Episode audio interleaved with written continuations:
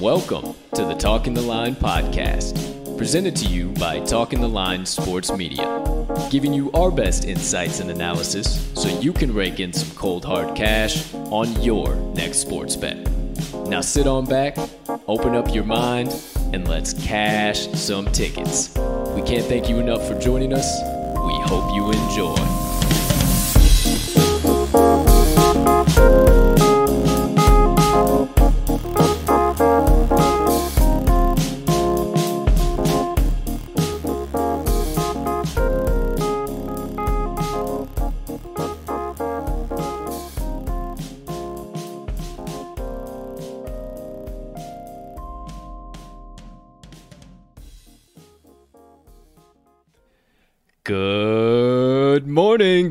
Afternoon, good evening, ladies and gentlemen, degenerates, gamblers, fans of the NFL Shield, Cincinnati Bengals fans, anyone in between I may have left out outside of that, far and wide.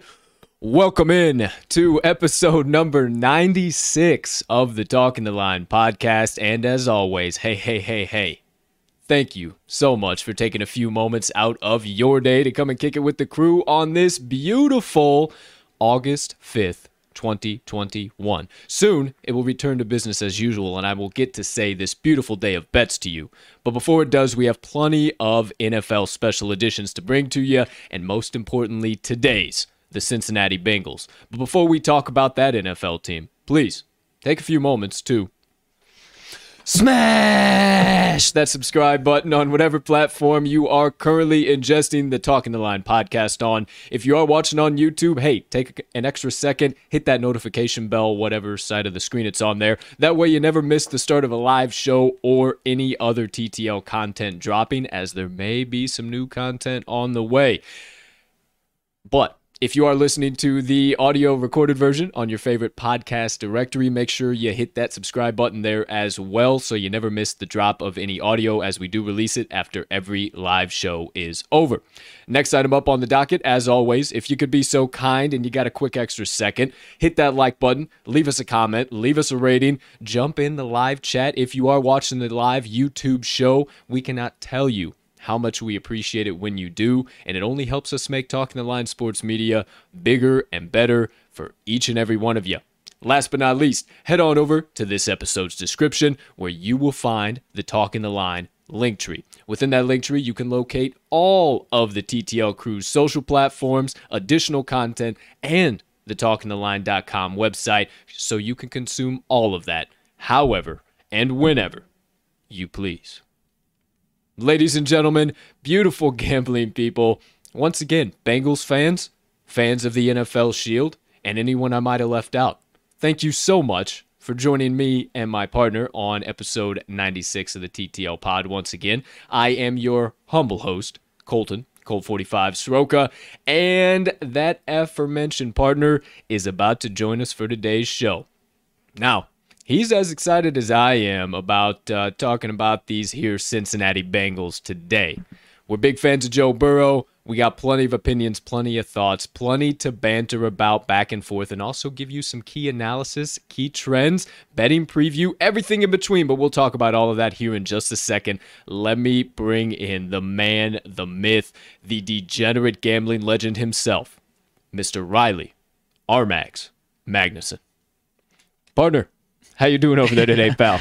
My man, I'm doing pretty damn solid. Uh, as you mentioned, I'm pretty excited to talk about this Cincinnati Bengals team, despite the record that they've put out the last couple of years.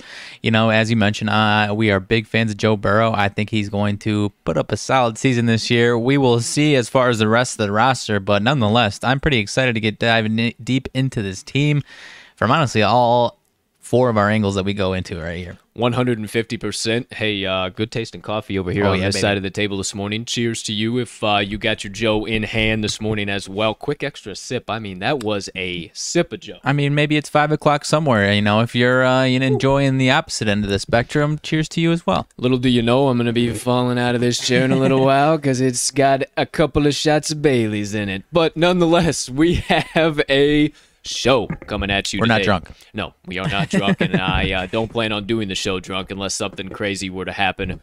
But that's not here or there. What's here and now are the Cincinnati Bengals and today's NFL special edition on them. So, Cincinnati Bengals, what to expect today? If you've been to the NFL special editions before, you're a frequent flyer, if you will. Hey, you know what's coming, you know what's uh, right around the corner, you know what's on tap here today. But if you haven't, quick recap, not recap really, if you will, summary of what is to come here today on episode 96. Going to talk about the offensive and defensive lineups, give you a 2020, uh, a little bit of a recap there. That's the correct use of the word recap. And then a 2021 outlook. We'll also look at the coaching staff for the Cincinnati Bengals. Then we'll dive deep into their 2021 schedule. We'll also segue from there into a full betting preview. We'll talk weekly lines, weekly game totals, season win total, everything you need to cash some tickets on the Cincinnati Bengals this season. Then, of course, you know we're fantasy nerds at heart, so we're going to bring you our best fantasy advi- advice for the Cincinnati Bengals. Goodness gracious, I do believe that uh, they have quite a good amount of value when it comes to uh, fantasy wise. A couple of key positions, though, that we'll uh, have to talk about, but across the board, very solid fantasy value. So if you're looking for some of that, make sure you stick around for the very end of the NFL special edition today for the start, stash, or pass segment, the TTL Crew's fantasy advice segment. After we wrap up all of the Cincinnati Bengals talk, then hey, you guys give us your time. You give us your support, your following. You take your hard earned time and spend it with us. We can't thank you enough. So I always got to pay it forward, pay it back to you guys, and doing so with my motivation minutes, give you a little extra inspiration, motivation, get you about your day. Today, gonna be talking, uh, giving you a little message on not rushing so much in your life, slowing things down a little bit. So, if you need that message, maybe I struck a chord with you already. Make sure you stick around for the very end of today's show. Colts Motivation Minutes will be coming to you live. But for now, ladies and gentlemen, partner, anything I missed, anything I didn't discuss, anything you got to get off your chest here, 10:07 a.m. Central Standard Time, before we dive into the Cincinnati Bengals. I think we're all set. Time All to dive in, my man. All right, my friend. Well, let's get things rocking and rolling here. No wasted time on this side of the table either. So, first things first, let's get into the Cincinnati Bengals team breakdown. Now, as always, we will be starting with the offensive side of the ball and starting with some of the key losses and the key additions offensively as well for the Bengals. So, kicking things off, I will uh, take the ball, if you will. Go ahead. Uh, full pun intended there. With some of the key losses. Would have been better if it was unintended. Yeah, yeah, it was totally intended. Uh, either way, key losses coming on the offensive side of the ball here for Cincinnati this season. Now, quite a few guys, some that are going to matter more, some that really aren't going to matter as much. I'm going to tell you about them all anyhow. Now, at the wide receiver position, they had three key losses. They lost AJ Green, John Ross, and Alex Erickson. Erickson, not the hugest hugest, largest loss that they had overall, uh, but still a little bit of a depth need there that they uh, sent packing. John Ross obviously didn't produce as much as he had on his first few, first few seasons in the league. However, I do think um, we see a little bit of a backfill for him as well. And then AJ Green, they said, hit the bricks, get on out of here, go on to Arizona. And I think that was okay for them to do because, as we'll talk about a little later, he was not producing at the AJ Green numbers that we were used to seeing and uh, believe that we would see uh, as he came back healthy finally in the 2020 season. They did lose running back Giovani Bernard, but not to worry. We'll talk about that running back room. and does now look like Mr. Joe Mixon is going to be taking that bad boy over, but we'll talk about that here in just a minute as well. And then took took a few shots uh, at the offensive line, let a couple guys walks. Alec Redmond, uh, right guard, BJ Finney, center, and Bobby Hart, right tackle. And then uh, just a few other key players. Cethan Carter, they let walk at tight end. Ryan Finley, backup quarterback. And then, hey, kickers are humans too. They let Randy Bullock hit free agency, and uh, they did pick up a kicker in the draft, which uh, I don't know if the Bengals are looming a lot on this kicker here, but it seems like if you're going to draft a kicker, he better produce very early. So, partner, why don't you indulge us all on some of the offensive additions, both via trade agency or trade trade agency, yeah. Trade agency, yeah, free agency, the trade market, and via the draft going into the uh, 2021 season here for the Bengals. So a lot more trimming the fat on your end of things. They did fill a few holes, but uh, you know, relying on a lot of the previous depth that they had overall. Biggest free agent acquisition, uh, and the really only notable one on the offensive side of the ball is Riley Reiff, going to be at the offensive tackle position. That is a massive addition for a, an offensive line that is very, very, very underperformed over the last couple of years. And then obviously Ja'Marr Chase out of LSU in the first round, number five overall pick, getting paired back up with Joe Burrow. I am so excited to talk about him and get into his season this year. And then as far as the rest of the draft, they got some offensive line depth. Jackson Carman out of the second round out of Clemson. D'Ante Smith, O tackle in the fourth round, Trey Hill, center out of Georgia in the sixth round, and Chris Evans, running back out of Michigan in the sixth. So those two uh, top two additions there, obviously Ja'Marr Chase and then Jackson Carman could be important, but that Riley Reiff addition uh, is something had to be done, and obviously they did do it. So I'm excited to see what Riley Reiff brings to this team. They paid, uh, you know, not over the top dollars for him, but a nice, pretty 7.5 million average for him. So they are definitely relying on him to be an anchor for that offensive line. Yep and old Joey Burrow is going to need him, as we will talk yep. about on its backside on the left side of that offensive line. But before we get into the offensive line and all of the offensive side of the ball, a couple key 2020 stats I'll let you guys know about, as I always do in regards to the Cincinnati Bengals. As far as yards per play goes, they averaged uh, 4.9 yards last season. They rushed the ball on 39.52% of their plays and passed the ball on 60.48% of their plays. Uh, completion percentage across the board for quarterbacks for the Bengals was at 64.03%. Third down conversion percentage was at 36.15%. So we're definitely going to want to see that uptick here this season if the Bengals are going to have any type of success. We'll definitely talk about that too. And then they got to uptick that red zone scoring only at 50%. We will also touch on that heavily as well, as it will be one of the key factors to the Bengals' success here as well in 2021. Outside of that, those are some of the key uh, stats. Let's get right on into the uh, offensive side of the ball here. Outlook into 2021. As far as things go here, partner, uh, as you kind of uh, alluded to, this offensive line uh, does look decent going into uh, 2021. They don't look like they're to blow the doors off of anybody by any means, but kind of quick glance, quick looking. Uh, any names jumping off the page for you? I know you're a big fan of Riley Reiff there. Uh, obviously, maybe fan of the Rileys. Who knows? Of course. But uh, either way, anybody jumping off the page there at you? And overall kind of what's your thoughts on this offensive line going into 2021 yeah i mean assuming the entire offense uh, all positions stay healthy the story for this offense is going to be the offensive line. Whether they if they're extremely improved then this offense might be really fucking good. If not it could be some growing pains and it could be some issues for everyone and might make a lot of these guys that ooze talent might make them look uh, pretty pedestrian. So you know jackson carman going to be on the right side as well it looks like Riley Reiff might be on the right side of the line here, still undecided, uh, at least from what I'm seeing here. But they're going to have to see some improvements from it because it was their glaring hole on both sides of the of the ball. You know, their defense wasn't fantastic, but their offensive line was clearly the weak spot of that team. So if we see that again, then eh, you know we could be seeing more of the same from the Bengals this year.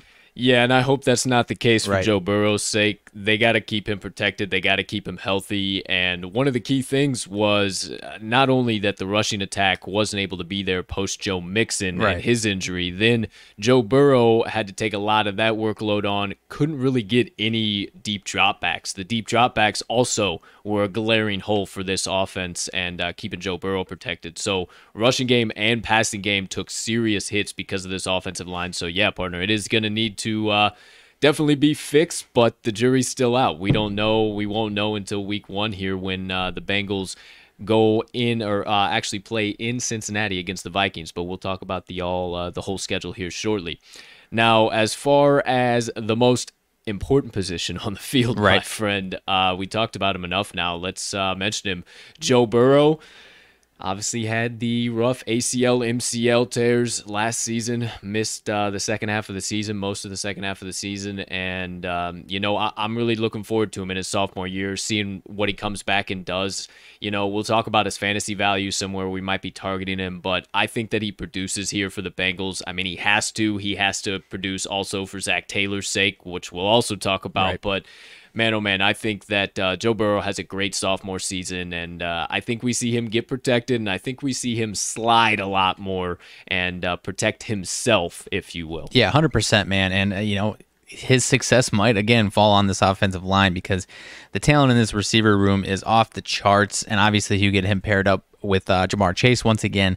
That's unbelievably, uh, you know. High ceiling for these two guys here, but uh, yeah, as far as the offensive line goes, they have to protect Joe Burrow for his health's sake, for this offensive sake, because one way or another, Joe Burrow is going to help this team. It's just a matter of can he excel this team into being an actually pretty solid team, or is he going to have to put his team on the back, be scrambling all over the backfield, like you mentioned, hasn't wasn't able to do too many deep drops, is he able to do any of that action this year? So, as far as Joe Burrow, he's not much of a question mark to me. It's really going to be a question of what is it what it is what is it exactly that he is going to have to do? A superhero Joe Burrow where, you know, he's keeping them in games or is he going to be, you know, free and loose and actually going to be able to win them some games this year? I'm uh, very high on Joe Burrow. I just don't know as far as what we're going to be able to see. I'm very high on Joe Burrow, and I would actually lean more towards him not having to be a superhero and having uh, to kind of play a little more free, a little more open, and that's because of some of these weapons and mainly this wide receiver room. Now, you mentioned him, Ja'Marr Chase. You also have Tee Higgins, teammates teaming back up again, and then you also have um, Tyler uh, Tyler Boyd. Boyd. Yep. I was getting there. Uh, I just had to f- fumble through a Yeah. few file folders in the brain there for a second. Uh, Tyler Boyd, honestly, this is my most underrated, under the radar wide receiver room in the entire NFL, Right. mainly just because they're the Bengals. That's that's the only Sure. reason they don't get the respect. I think Ja'Marr Chase comes bursting out of the gates in his uh, freshman year here, and then uh, I think Tee Higgins has a great sophomore season. He was very solid, and also Tyler Boyd is very dominant as well. They also have all plenty of fantasy value, so we'll tell you about that too in the last segment, but last but certainly not least, I think every single one of these guys has plenty of opportunity to eat. I don't think that Ja'Marr Chase coming in and being that all star big name, relinking up with Burrow, I don't think that's going to take away anything from Higgins and Boyd. I think all of these guys are going to be able to produce, and I think it's going to be sneakily one of the best receiving cores in the NFL this season. Yeah, I'm for the most part I'm right there with you. I this is one of my favorite as far as a talent perspective. It's one of my favorite Oh, yeah, rooms, yeah. no question about it. Uh, as far as Tyler Boyd, I agree with you there too. I I think his uh, overall statistics might you know stay the same or drop a little bit with Ja'Marr Chase. That doesn't mean I don't think he's going to be really good and be a really strong factor for him. You also have Auden Tate coming in as the number four receiver who actually stepped up last year and had some solid production. Uh, but overall, yeah, I am a huge fan of this room. We haven't talked much about Tee Higgins. You obviously mentioned him, but I am a big fan of Tee Higgins. I think I think at least one of these guys, if not a couple of these guys, goes over a thousand yards this year.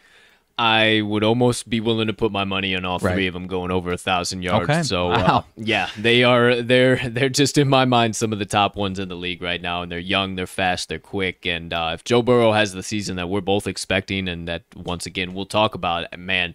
I think this is uh, going to be a great, great uh, trio of receivers that you need to uh, be back in week in and week out. Mm-hmm. But Nonetheless, couple uh the last position actually here on the offensive side of the ball, running backs. Said it briefly uh, just a little while ago, but Joe Mixon now looking like RB one, and not really looking like it is solidified. Uh, if he wouldn't have got injured last year, he's that workhorse three down back. You know they're gonna have to keep him a little bit more protected. Mm-hmm. Obviously, we saw that he hit the IL, had to spend the entire back half of the season out. So Hopefully, they don't have that issue. They did bring in Samaje Perine. You know, he hasn't ever been a huge explosive right home about back, but I think he will give a little bit of relief for Joe Mixon. Outside of that, no huge names to write home about. Partner, is there anything that uh, you can really say about the the backfield here in Cincinnati? Is there really is there really anything outside of Joe Mixon that we should kind of be looking at, guys we should kind of be targeting, eh, hearing anything of, maybe fantasy wise, uh, anything at all? Uh, you know, no, I, I do like Joe Mixon. And then once again, this offensive line, it's not like they had a lot of strengths the last couple of years. They weren't very good pass blocking, they weren't very good run blocking. So one way or another, uh, one way or another, they have to improve. And you know, despite all of that, I still think Joe Mixon has a really solid year uh, you know, for his sake and for the team's sake, hopefully they aren't trailing in all of these games once again, like they have been the last couple of years, to where in the second half of all these games they have to throw, throw, throw to try and get back into these, these games. Because that kind of, as far as Joe Mixon's overall surface numbers, he kind of took a hit as far as his team's not being in the game and you know throwing away the running game because he's really good, man. He's a top ten running back at the least, if not higher than that. And so hopefully he can stay healthy this year because he's uh you know he's one of the bigger, higher impact running backs in the league. Yeah, and I'm a huge fan of him. We will break down that whole running yep. back room, the entire wide receiver room, quarterbacks, everything on the fantasy uh, segment here. Start, stature, pass. I said it at the top of the show. I think this offense has ridiculous fantasy value, and I think it's way, way under the radar. I've had Tyler Boyd on my fantasy team for the last three seasons, and I haven't been disappointed about it. Right. I'll tell you that much. So let's keep it moving, keep it grooving here today, and flip the script to the defensive side of the ball. We'll talk about all that other stuff. But actually, before we do go to the defensive side of the ball, I wanted to mention some of the key rankings uh, per sharp football analysis on the offense ah, here. Yeah, yeah. Uh, they got the quarterback room ranked at 16, obviously kind of middle of the pack. I like that ranking for Joe Burrow you know, obviously coming off the injury, I think that middle of the pack ranking is just because of so many question marks with how many times you said it, partner, the offensive line. That offensive line is coming in as the 29th ranked unit in the right. NFL. So I don't think that they're going to have uh, all too much success. The running back's not bad. We'll have to see if they can keep Joe Mixon healthy and if any of those other guys can provide some depth and some rest for him. 17 ranked, uh, 17th ranked backfield in the NFL. And then as far as the receivers go, a little bit better than middle of the pack, uh, 11th ranked unit right now. However, I think that they have potential to maybe definitely crack into the top 10, maybe w- even within the top five. I'm you with know? you on that one too. I, I think they have the potential. I just think with the rookie question mark and then always a question mark of a sophomore slump potentially from Tee Higgins. Sure. I don't think we see it, so. but I think that's why you get that ranking. So that's the rankings on the offensive side of the ball. Let's move to the defense here, my friends. So, a uh, couple of question marks here on this side of the ball as well. They let some guys walk. They were able to add through free agency, trade, draft, plenty of guys to fill those holes. I think this will be a pretty doggone good defense this year, but uh, it's still kind of, as I always say, the jury's still out. We don't really know what it's going to be. But partner, kick things off over there, my friend. What are some of the key defensive losses for the Bengals here going into 2021, my man? Alrighty, so they did lose a handful of some depth losses here. A couple of the bigger names. They lost Carl Lawson off the edge. He played all 16 games last year. That is without a doubt their biggest loss here. Uh, William Jackson, the third defensive back, played 14 games. That's another tough loss for them. Uh, Christian Covington also played 16 games in the interior defensive line. And then Mackensie Alexander, corner, played 13 games. Shawn Williams played 13 games at the safety position. Geno Atkins and or excuse me, Geno Atkins actually played eight games, but he was not good at all last year. Uh, it was time for him to move on. Josh Bynes played 16 games at linebacker, and LeShaun Sims played 13 games at corner. So you know they trimmed a little bit of uh, trimmed a little bit of some fat here. Had some guys that they probably wish they could have kept around, but uh, as you're about to mention, they did bring in some nice uh, pieces to fill these holes. They sure did. And as far as via free agency or the trade market, they brought in Trey Hendrickson off the edge. Uh, very, very great talent coming out of Hendrickson. I think that he is going to more than fill the hole that they lost there. Um, in uh, remind me the first name you said. I'm blanking. Oh, uh, Carl Lawson. Carl Lawson. Yeah, yeah, Uh, more than fill that hole. Then they also brought in Larry Ogunjobi on the inside, uh, defensive interior defensive line. He can kind of rotate everywhere, but I think that that is going to be great because he's one of those guys who, uh, if I'm not mistaken, plays from the three point and the two point stance a lot, so we can kind of keep that defense off balance as to what he's going to do. They also added Chidobe Awuzie. Always been a huge fan of Awuzie, one of the top D backs in the uh, NFL, so I think that's a great ad for them. Mike Hilton, defensive back, not the greatest ad in the world, nothing to write home about there. And then Ricardo Allen, safety perennial uh, great player. Uh, I wouldn't say middle of the pack, a little bit better than middle of the pack, but uh, that's kind of where he finds himself season over season in the NFL. And then as far as the draft, they made some decent moves on the defensive side of the ball. Uh, they brought in Joseph Ossai out of Texas, defensive end, Cam Sample, defensive end out of Tulane, Wyatt Hubert, defensive end out of Kansas State, and Tyler Shelvin, defensive tackle out of LSU. So some big boys, big names uh, to hopefully get right in the rotation quick and fill some of those holes. Uh, before we dive into that defensive line there, we'll start there as well. Some key 2020 defensive stats for you guys to know about as well the Cincinnati Bengals defense allowed 6.1 yards per play to opponent offenses. They allowed opponents to complete passes at a 62.85 percentage rate.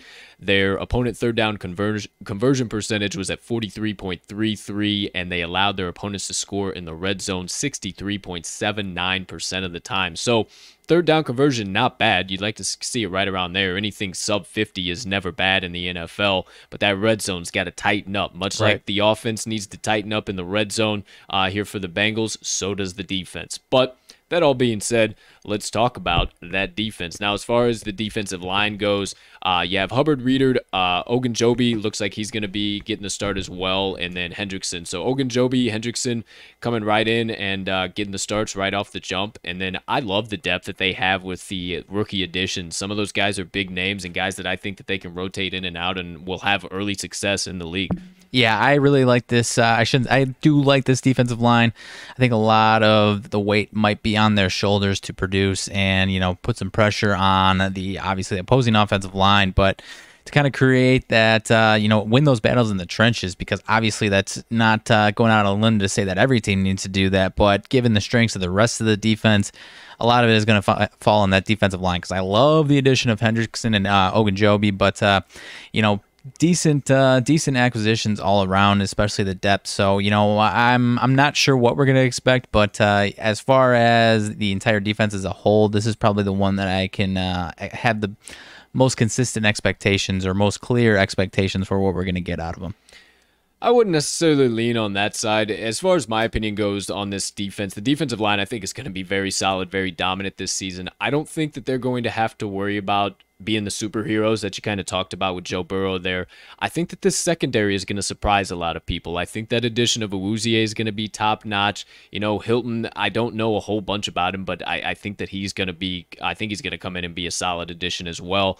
And then as far as Waynes, Waynes comes back in. I think he's going to be just fine. I think that's going to be a great dominant secondary. And then you got Vonn Bell coming back. Vonn Bell has always been a dominant safety. And then uh, they have you have Bates on his opposite side. So I think that secondary is going to be dominant as well. Um, right now, they're actually ranked 18th per Sharp Football Analysis in the NFL. I think that's pretty doggone accurate, and I think they have potential, much like this, the receiving core I said, to bump down in there, maybe get in the top 15, top 12. So I, uh, I I think they have plenty of potential. I think this defensive line has plenty of talent and plenty of depth. Now, where my mind is the biggest question mark is these linebackers. I'm not uh, I'm not all too certain what we're gonna get from them production wise this season. I don't know about you, partner, but it definitely sounds like the secondary is a little bit more of a question mark to you. But as far as these linebackers go, I, I have no clue in the world. I don't think we're gonna see great seasons out of their uh, back of the front seven, if you will. Right, right. That's uh, you know more so what I was talking about as far as the defensive line having to shoulder a little bit more load. You are a little higher on the secondary than I am. Not saying that secondary is going to be bad by any means. I think they stick to a middle of the pack type production. But as you're mentioning, that linebacking core might have some struggles in all facets all facets of the game. These two guys or two, three guys that you're going to see starting the season may not be the guys that you see starting the season by the end of 2021. I think that's very likely, actually. So, you know, I like some of the additions that they made at the defensive back spot. I think uh, for me, this defense seems like a defense that in a couple of years here, maybe next year, two years, we're going to be seeing some. We're going to be really impressed with this defense. I think uh, you know there might be a little bit of uh, growing pain, so to speak, as far as the meshing of, of them all coming together at once. And then, like we were kind of mentioning, that linebacking core might be really, really bad. Um, and hopefully, you know, the rest of their team can kind of cover up those holes. But I am very concerned about these two linebackers here.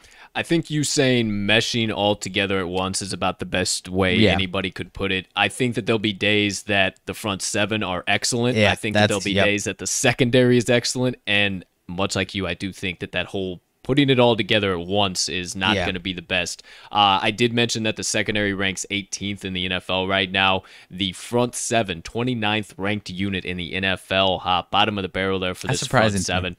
You know, uh, it is to me too, especially with our opinions on the defensive line, but obviously the linebackers hold way too many question marks. So there you go. There you have it. Quick pit stop before we get into the entire schedule for the Bengals going into 2021 here.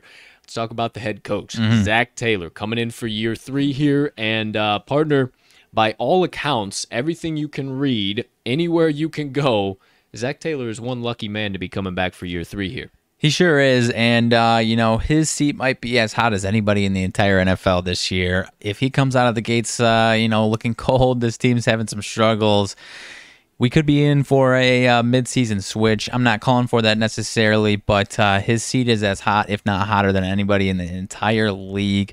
Uh, and you know, as far as the entire coaching staff as well, too. If that defense comes out struggling, uh, Lou and Anarumo, who are about who you're about to mention, he could also be on the hot seat. Maybe Zac Taylor uses him as a scapegoat if the offense is playing well, but that defense is getting torched.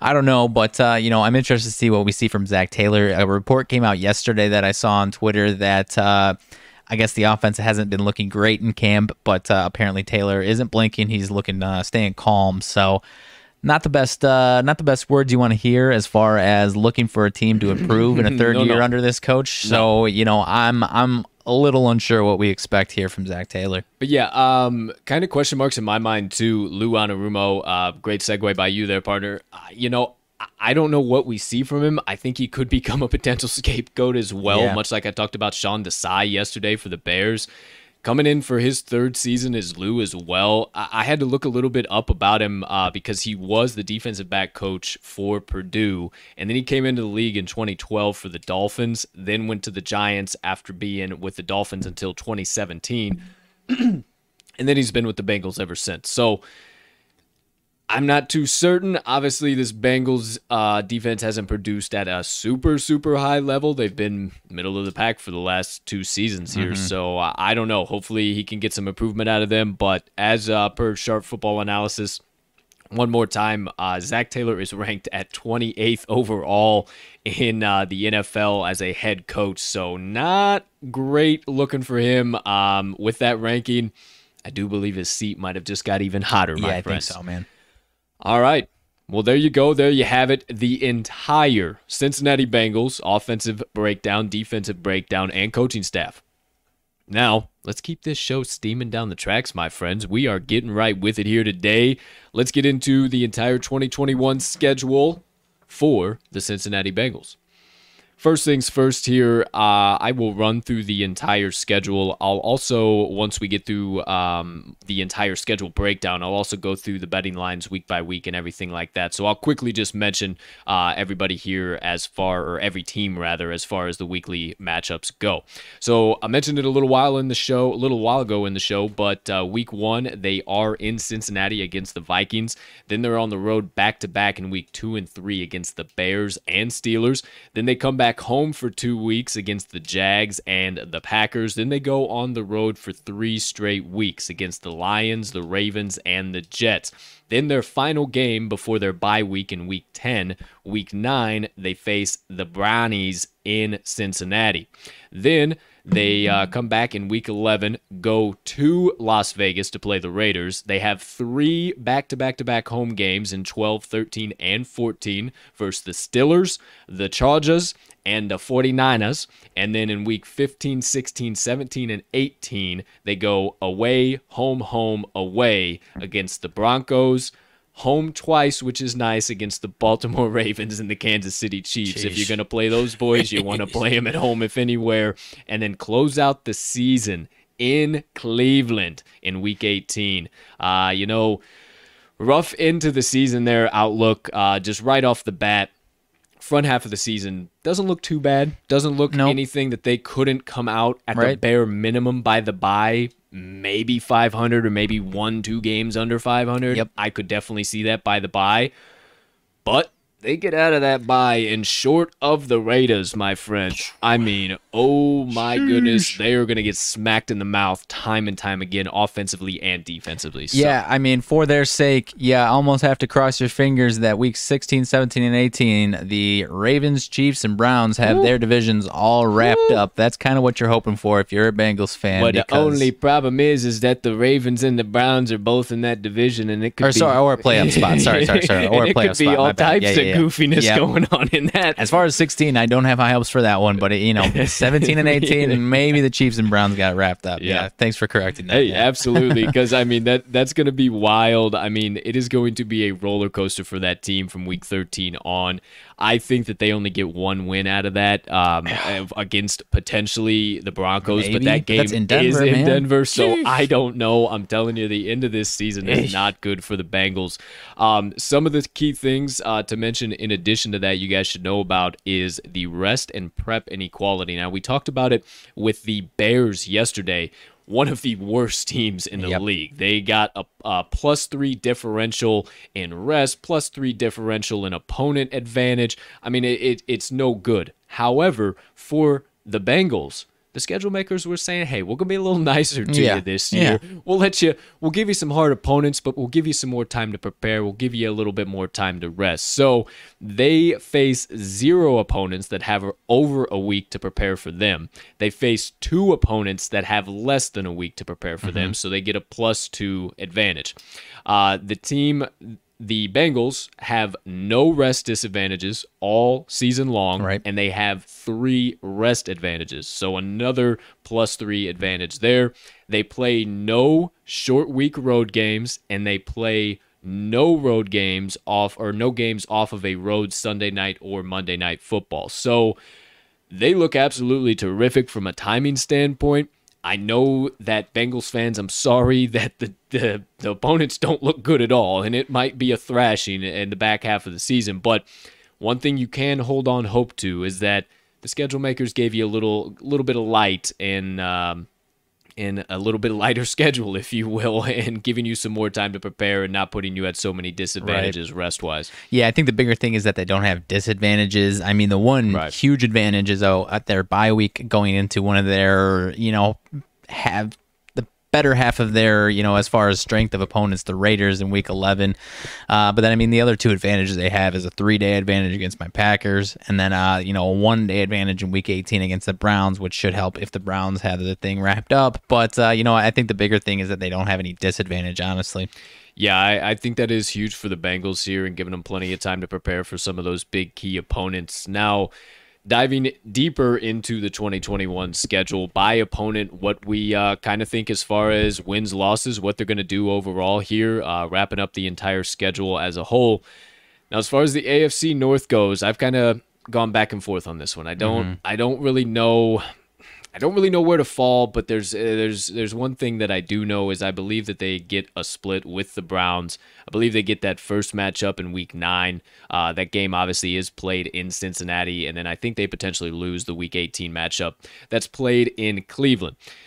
Now, as far as the Ravens go, it would take a miracle for them to not go 0 2. So I think that's where they lie there. And then I'm leaning towards a split with the Steelers. I believe that they can split with the Steelers. Uh, this defense does uh, provide and create some havoc for uh, the Bengals when they do play the Steelers. So I I think that they can split there too. So at at the worst, I think they go two and four in uh, the AFC North. Where you at, partner? Yeah, I'm sort of right around there with you. I think they get a split with the Steelers. They took one without Joe Burrow from them last year when the Steelers were faltering at the end of the year last year. As far as the Ravens, I'm right there with you. The Ravens absolutely smoked them both times, one with Joe Burrow, one without. So I think we, maybe not a total thrashing both times, but I think we see a handy uh, Ravens wins there. I don't know about the Browns. I am very high on the Browns this year. I'm going to say two wins, and it's mostly because I'm kind of banking on the Browns having things wrapped up in Week 18 there. So I'm going to okay. say two wins uh, for that matter. And, uh, you know, one way or another, maybe they get two against the Steelers, and uh, that'll help prove me right. Yeah, I'm actually high on the Browns as well, and that's tomorrow's team of the day, funny sure. enough. But um, yeah, I, I don't know, man. It's I think at the most they get two. I don't think they can squeak out three. If by some miracle that they can sweep the Steelers or the Browns, which uh, is saying that just doesn't even make any type of sense. No. So I, I think they're right at two wins in the AFC North.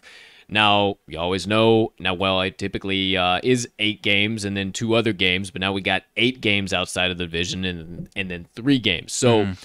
There's eight main games uh, outside of the division that are played with the AFC West and NFC North this season. As far as the AFC West goes, I see them getting one, potentially two wins here. Definitely over the Raiders. I think that's going to be a uh, shootout type of game, and the Raiders are going to kind of crumble there at the end. The Broncos, potentially, but with it being played in Detroit, I don't know. Denver. In, yeah, in yeah. Denver. I, I know Detroit. I don't know. Um, I don't know if that's going to be uh, in the cards for the Bengals there. So maybe one and four in the AFC West, and then I think one way or another they go two and two in the NFC North. Uh, either they beat uh, or either they lose to the Packers and the Bears, or they lose to the Packers and the Vikings. One combination of those. Uh, I just do believe that they'll go two and two in the NFC North. So overall, three and five in the eight games outside for me. Where's your head at here, partner, with the eight games for them? We are very close to aligned on this one. I want to be optimistic and say they can get the Broncos and Raiders, but as you mentioned, uh, late in the season, the way that game is sandwiched in between some brutal opponents, I do not like that that game in Denver for the Bengals. I do yeah. like. Uh, I'll give them the Raiders, especially because they get the uh, full bye week to prepare for them. Even though it is in Vegas, I like having that big advantage there. So I'll give them one there. And I'm right there with you on the NFC North. Uh, you know, we're perfectly aligned on that one. I don't think they beat the Packers. I think they beat the Lions, and then they'll figure out either the Bears or the Vikings. And that's week one and two, right? So, yeah, yep. I think they'll come out of the gates and win one of those games. I 100% agree with you on there. So yet again, hey, we're uh, we're kind of lining up. And here. I, am leaning towards the Vikings. Actually, that one's in Cincy. I that I think that Bears yeah. defense could have a feast on that Bengals offensive line in week two. Yeah, so I would say most likely the Lions and the Vikings as well. So right now I'm uh, I'm looking at four wins as far as it goes for me, or uh, five wins. Five wins right now for me. Uh, yep. Two two in the division and then three outside. And then they got the three remaining games for you guys Jets, Jags, and 49ers. I think that they get the win over the Jags. I think. I, I keep so too, I keep but... saying this, but I just don't know what the Jags are going right. to be with Urban Meyer, Trevor Lawrence. Uh, hey, roll birds. Uh, we got plenty of birds on James that team. Robinson. James Robinson, James O'Shaughnessy. Right. I mean, I don't know. They could be damn good. They could be damn good, but we're not talking about the Jags today. Right now, in my mind, they get that win, and then I think they get the win over the Jets as well, and then they lose to the 49ers. Yeah. So, in my mind, that puts me at seven wins, partner. I I'm, I'm with you on the two wins there, the Jets and the Jags. Not any. I'm not giving them any chance against the Niners at home. Uh, I think the Niners is a real bad matchup for them. But uh, yeah, I'm kind of with you there. I could also see them losing to the Jets and Jags. I'm not going to say that. I'm going to give them both of those wins, but it wouldn't shock me whatsoever. I, I'm actually leaning towards maybe they find a way to lose at least one of those two. Oh man, I don't know. I just don't know, man. And the Jets on this in the same vein as the Jags. I really like Robert Saleh. That uh, roster still has a long way to go. I saw some. Maybe this is just me seeing a couple of. Uh, I must follow some Jets fans coincidentally, and they're posting a shitload of Zach Wilson uh, camp videos that looked really good. So maybe I'm just drinking that Kool Aid right now and recency bias. But I don't know, man. You know, I uh, I'm leaning towards less than seven wins, but the way we're mapping it out, I'm also right there, kind of with you with seven. Right about right at seven. Yeah. So uh, we'll talk about the season yeah. win total and a couple things in there, and and actually a couple key points that I have uh, as far as where the season win total is actually at right now very, uh, very, very crucial as to where it was last year and has been going over the Right. course of the past couple of years and where it is now. So make sure you stick around for the season win total once we get into the betting preview. But wrapping up the schedule, uh, this year's schedule compared to last year, much, much harder. So the Bengals are going to have to step up. They're going to have to be ready to rock and roll. I mean, they got the AFC South last year when they were down. They were able to beat the Titans for crying out Right. loud, and they were able to get the NFC least when we've already talked about it. They were on the lowest season that they've ever had in two decades for crying out loud. So And they actually they only went 0-3 and 1 against the NFC East anyways. yeah, exactly. So, and then they got the Dolphins and Chargers outside of that. I mean, not the hardest schedule in the world. They obviously were able to win some games without Joe Burrow, but I mean, not uh, not a great season for the Bengals overall across the board. So, much harder schedule this season. They're going to have to fix a lot of those problems we talked about offensively and defensively. Those things are going to need to happen, or uh, Zac Taylor might be hitting the bricks. Lou Anarumo might be hitting the bricks. Who knows what in the world is going on uh, eh, that way in in Cincinnati? But I'll tell you one thing: if it doesn't start going good, it is uh, not going to be good for those aforementioned coaches. They might as well get on out. But that does it for the entire schedule breakdown, ladies and gentlemen. Now, um, you know the TTL crew. Talking the line. We talk lines around these parts. We're sports betting. betting. Battling. We're Sports peddlers. We're sports betting analysts by trade. Now, that all being said, we got to talk about some potential value Sure do.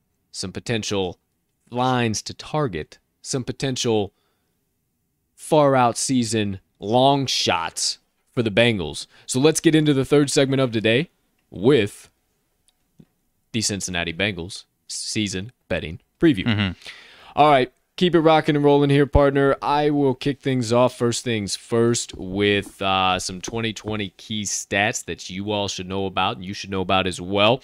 Um, very interesting to uh, see where the average lines are at this season. Now, in 2020, the average line for the Bengals was at six and a half. They were six and a half point dogs. It's dropped down into 2021 down to 3.7, down to 3.7 dogs. Now, why I mentioned that is because they were six point dogs on average in 2019 and 3.2 dogs on average in 2018. Now, we all know what happened in 2019, but 2018 was a little bit better. They went 6 9 and 1. Last two seasons, they've only won six games. So, a little bit better across the board uh, when this the uh, line was set at this number. So maybe something to potentially look at here. Maybe something to think about as we also segue into the season win total. So keep that thought there, and I'll continue on. This season, they're favored in two games, and they are underdogs in 15 games. So uh, not a whole lot of respect from the books. The only time there were nine and six ATS, they were one and zero as a favorite actually, and eight and six ATS as an underdog. They did really well against the number at home, 5 and 2 ATS, 1 and 0 as a favorite, 4 and 2 ATS as a dog. The road, however, was a bit of a toss up for them. 4 and 4 ATS, 0 and 0 as a favorite, never favored on the road, but 4 and 4 ATS obviously as an underdog. So not a whole lot you can draw there other than the fact that the Bengals were very solid against the number at home and I think that they continue to do that this season, especially with some of the matchups that they do have at home that we'll talk about here very shortly in the full weekly betting preview breakdown.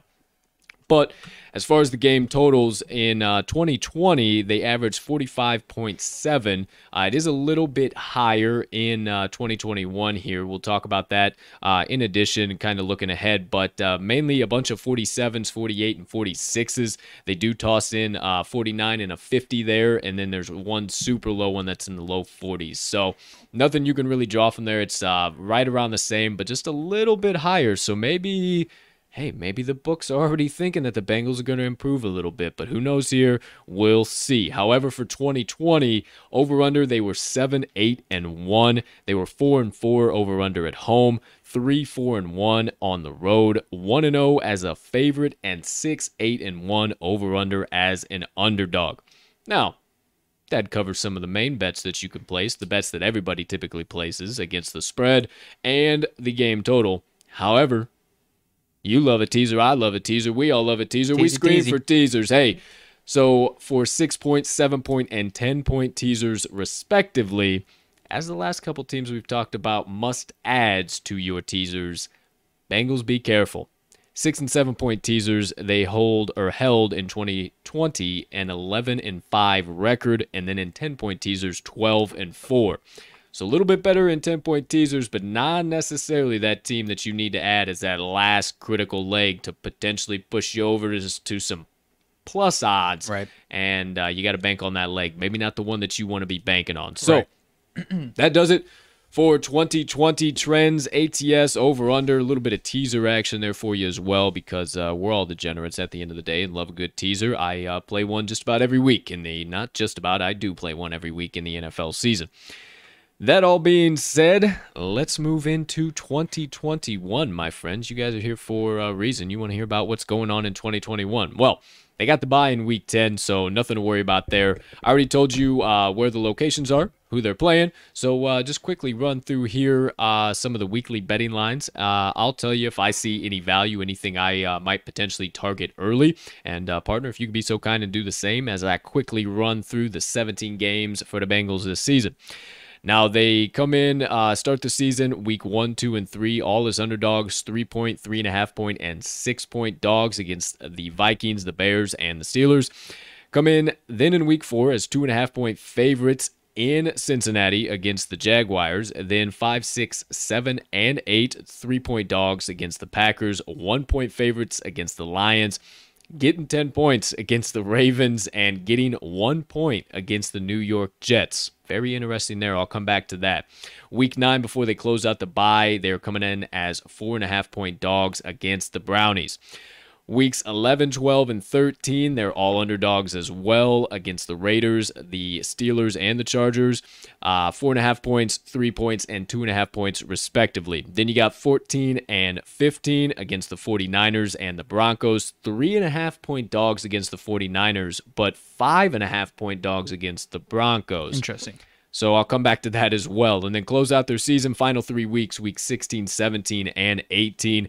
Six and a half point dogs to the Ravens, seven and a half point dogs to the Chiefs, and six and a half point dogs to the Browns after being four and a half point dogs in week nine against them. That's the entire outlook, entire lines there. Now, told you I go back to that.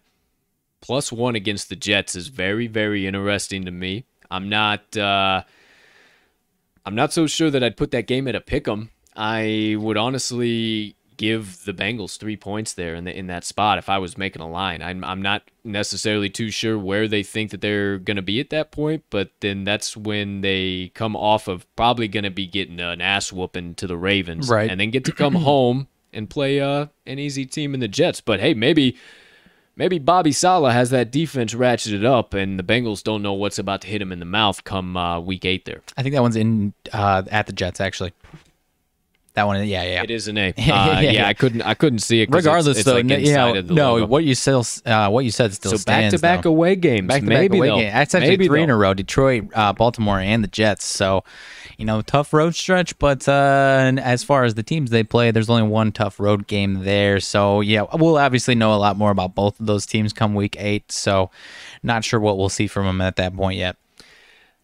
Either way, uh, very interested to see that line. Also interested to see them getting three and a half points in or at home in Cincinnati, and then five and a half points uh, away in Denver. Maybe that little bump there is because of the home away split, but Mile high, baby. goodness gracious, uh, I guess. I guess I don't know. I I would not think I would put that definitely closer to three and a half. I, Yeah, so I think I. that's going to be a shootout. I don't think five. I think five and a half is way too much, and I think you scoop that up all day long. I don't. I'm not going to be writing home about the Denver Broncos this year. I'll tell you that much. We'll see. I guess I guess we'll see. we shall see. I believe that's next week's team, or maybe Monday or Tuesday's team. But hey, Getting close, right yeah, around. The I don't know what to expect in the Broncos. That is a really interesting line splits, though, especially because uh, you know I, that whole stretch that they play there is just interesting to see how those lines change, and it, you know the Broncos being one of the biggest dog numbers there. The one thing as far as last year to this year that I'm trying to dissect, you mentioned I believe it was six and a half point average dogs last year. Now it's down to three point seven. I'm wondering if that's uh, maybe it's a combination of the two, uh, the Bengals improving, improving, or if that average number ended up being that high because of some of the giant lines that they were seeing at the end of the year after Sure. Burrow came. Because if I remember correctly, they had some double digit lines to you know at least the Ravens, if not you know the Steelers as well. So that's kind of where I'm wondering if that's why that number six and a half was as high as it was. But at the same time, uh, you know, I'm interested to see where obviously the lines move as the season goes on. But uh, you know, early season, uh, you know, I'm interested in a couple of those lines earlier on in the season at least. How about you? Yeah, I definitely am as well. I, you know, I, I I think you just have to stay away at the end of the season. Some of them are going to be very tempting, and I think they're going to be priced just right. But the more I keep looking at them, and as you were talking about some of the things there, I just think you're going to have to be very tentative at the end of the season. Now, some of the early season games, I, I think that you can gung ho. I actually might uh, take them minus two and a half against the Jags, Yep. minus one against Detroit. It'll just kind of take that that right spot for them, and and it's not not necessarily one of those teams that you can look ahead and say, oh yeah, they're going to be a wagon, they're going to kill it, they're absolutely going to murder it. Because I mean, ATS wise, nine and six, uh, not crazy, No. not anything special, but still still pretty doggone good against the number. But you had to have them at home overall, and they get a good handful of away games, so.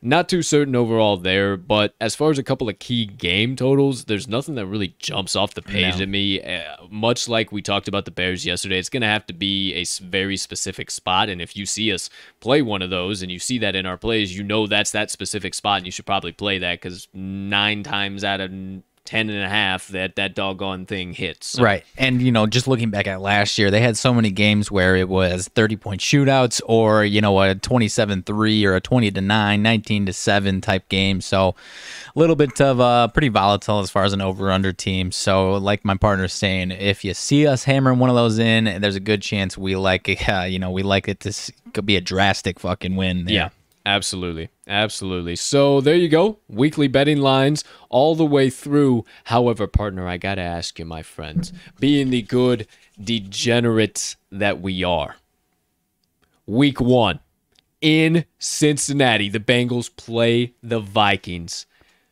The Bengals are coming in getting three points. Are you hammering in the Bengals or are you taking the Vikes on the road laying the three? I'll be taking the Bengals, my friend. I have not looked at this line recently, but I have to imagine that they uh, might even increase, uh, you know, this line here, given uh, the perspective around the Bengals coming into the season. For whatever reason, I keep hearing some hype around the Vikings, mostly from Vikings fans, but that might even draw that line up a little bit. So, regardless, two and a half, three, three and a half, four. I'm going to be taking that Bengals line there, man. I really am not that high on the Vikings this year, and I think that might be the right matchup for the Bengals coming out of the gates. Yeah, and you know, I uh I like that as well. I like the Bengals plus three. I think it really is. And and as you were kind of breaking down everything there, I mean, I I pretty much would say almost all of the same exact thing. And I think that the total might have a little bit of value in this game. Uh, 48 points right now it's set at. I- might not be too afraid of the under. Sure. I really might not be too afraid of the under. I could see a little 21-17 finish here and you know, last time I checked, 38 points goes under 48. Sure so does. uh I mean, I could see this game finishing right around there and man, I think that might be the best bet of this game, but again, I think the Bengals come out of the gates hot. I think this early season camp offensive struggles is just media hoopla and it's going to end up being all right for the Bengals. So I I as my partner would take the Bengals plus 3 and then also uh hey, take a look at the under 48 there Sure. as well. Yeah, still sitting at three. Just checked right there on uh, DraftKings. FanDuel has been down this morning, but uh, yeah, still sitting at three. I think it's your FanDuel, man, because mine mine worked. Well, maybe it's on good best now. this Who morning. knows? Anyways. Yeah, either way, there we go. There you have it. Way too early, week one pick for the Bengals versus Vikings. Moving right along into some other stuff we can bet on and wager our hard-earned funds upon. The season win total. Now, uh, told you about it just a little while ago, but uh, the Bengals season win total is currently set at six and a half. The over six and a half is plus 110, and the under is at minus 130. Now, um, partner, myself personally, I said seven wins. That would uh, put me in the over category. That's six and a half. So I would have to say that, again, not another one. I'm not running to the window Right. to hammer in, but I think it could be really, really, really, really fun to sweat Yeah. out with just a little half a unit or something like that. And I think I got to take the over plus 110, get a little get a little bit of extra juice going, and they barely squeak it out and get seven wins, go over six and a half. Yeah, I mean, you and I were both talking about this one might be more of just an entertainment play, and it could be entertaining on both sides of things. Because I, like you, we were talking, I kind of mapped out seven wins, but I'm a lot more reluctant seven wins than you are. Uh, so I'm going to be siding with the under here. I just think, uh, you know, some of these wins that we kind of gave them Broncos, Raiders, uh, Lions, Jets, Jags. I got to imagine at least one of those teams outperforms our expectations here and snips these Bengals down here. And I'm also not that high on Zac Taylor. I might talk about that in a second, but uh, I'm going to be siding with the under. I I don't see it, man. I I just think the schedule is too damn hard. I like this roster, especially a lot of these offensive talents, but this schedule is just too damn hard for me to go over six and a half. I definitely agree with your opinion. I see all where you're at. Now, one thing that I would like to mention, if you would like to hammer either side in on this season win total and have some fun sweating it out, the season win total for the Bengals has consistently dropped There you go. over the last three years. Down, down, down. And the Bengals have consistently hit the under. Right. This is the first year in a while that they have ticked up the season win total from the year prior. So it leaves me to believe that quite possibly maybe they get it, but they get it by just one. And the books are doing exactly this. They edge out those seven wins. I, I think this is going to be a turnaround year for the Bengals. It has to be. It has to be, or Zac Taylor's hitting the yellow Right. brick road. It has to be. So that's what I'm putting my money on. It's a turnaround year, and uh, I would say so. Now, if you are a crazy uh, Bengals fan and uh, you think that they might have uh, any other value on some extra over, they get to eight wins. Holy cow! Right now, plus 210. And then uh, if you think they have a real stinker of a season, they go well under six and a half. They go under five and a half. You're getting that at plus 145 right now. So not terrible odds. Either way, you like to lean there. Um, nothing crazy as far as exact win total odds. The ones that I would uh, say, kind of what we were mentioning, either right at six is at plus 450 or right at seven is plus 600. So if you, I, I honestly might hammer in that uh, seven wins at plus 600. I think that that'd be a fun. I mean, for crying out loud, ten bucks on it, 60, 60 bucks is shit. You even put twenty bucks on it, you got a hundred and twenty Hey-o. dollars sweater for maybe. the season. I mean, hey oh, that ain't bad at all. So That ain't bad at all. But I don't uh, mind it. yeah, I'll stay away from that one because I'm mostly just a little bit more of a question mark as far as maybe one of these teams overperforms expectations. Maybe a couple of these teams on their schedule underperforms. Sure. Chances are that is the case, and you know, I, uh, you know, like I said, it's more of an entertainment play because I really like Joe Burrow. I really like these receivers, and chances are I'm going to be watching a lot of them this year. So I'm still siding with the under. Not going to be going under five and a half. I won't do that, but I like under six and a half. going Stanless again. But uh, yeah, I do. I think you could see it from either way, either side of the ball. I mean, there I go with my puns again.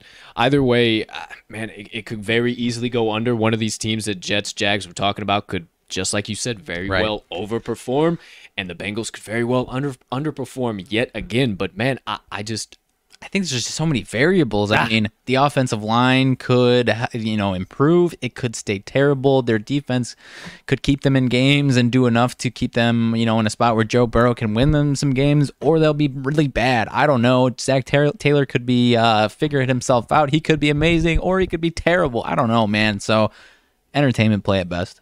lots of question marks. That all being said, talking about entertainment play, we're good degenerates. We like to hammer in some side bets, some long shots, some stuff that might have some value. So, wanted to mention a few things to you guys. The Bengals to be the last winless team right now, plus 1100, and that is only sixth worst uh-huh. right now. So, maybe potentially worth a look. Coach Taylor, Zac Taylor, to be the coach of the year, plus 4,000. You might want to run in the opposite direction of that one. And then uh, first coach to be fired, Zac Taylor, right now at only plus 1,200. So uh, very interesting to see what might happen to uh, Zac Taylor here if this Bengals offense stalls at all. Running the ball, passing the ball, especially passing the ball with Joe Mm, Burrow being back healthy. And now they have Tee Higgins, Ja'Marr Chase, and Tyler Boyd. If it sputters at all, it's all but a wrap for Zac Taylor. And I, don't know where they go from there. I don't know Yeah. who they put in interim because they don't have an OC. Zac Taylor calls the plays. So I don't know, man. I don't know which direction it goes. I don't know what what you see, but that might be worth a bet. Coming it, bringing it all full circle. First coach to be fired plus twelve hundred. I wrote it on the agenda, man, because I like. I, I'm not. Uh, it's more of an entertainment play. I'm not going to say it's a lock by any means, but if I had to make a play as far as who is going to be the first coach to be fired, Zac Taylor would be my pick. The Sign guy- me up. Yeah, the guy's ahead of him, Mike McCarthy. I don't think he's going to be bad enough. The Cowboys could be good, even if they're bad. I don't think they're going to be bad enough to where he gets fired. Vic Fangio in Denver would be worth a look. Matt Nagy, we talked about him yesterday. I think he's got enough scapegoats in his season to where he ain't going to be the first one. Uh, and then Jon Gruden and Mike Zimmer are the other two ahead of him. And I think. I think Jon Gruden's going to have the Raiders uh, not bad enough to where he's getting fired, and Mike Zimmer might be a concern, especially the way that you and I are talking about the Vikings Yeah. so far. Yeah. I like Mike Zimmer. I just, you know, there's a lot of other question marks there. But not saying it's a lock by any means, but if I had to pick one, I'm picking Zac Taylor at plus 1200 to be the first one fired. Because, I mean, if they go 1 and 3 or even 0 and 4 out of the gates, he's out of town, man. Out of town. Yeah. Hit the bricks, pal. See you later. Pack your bags. Keep it walking.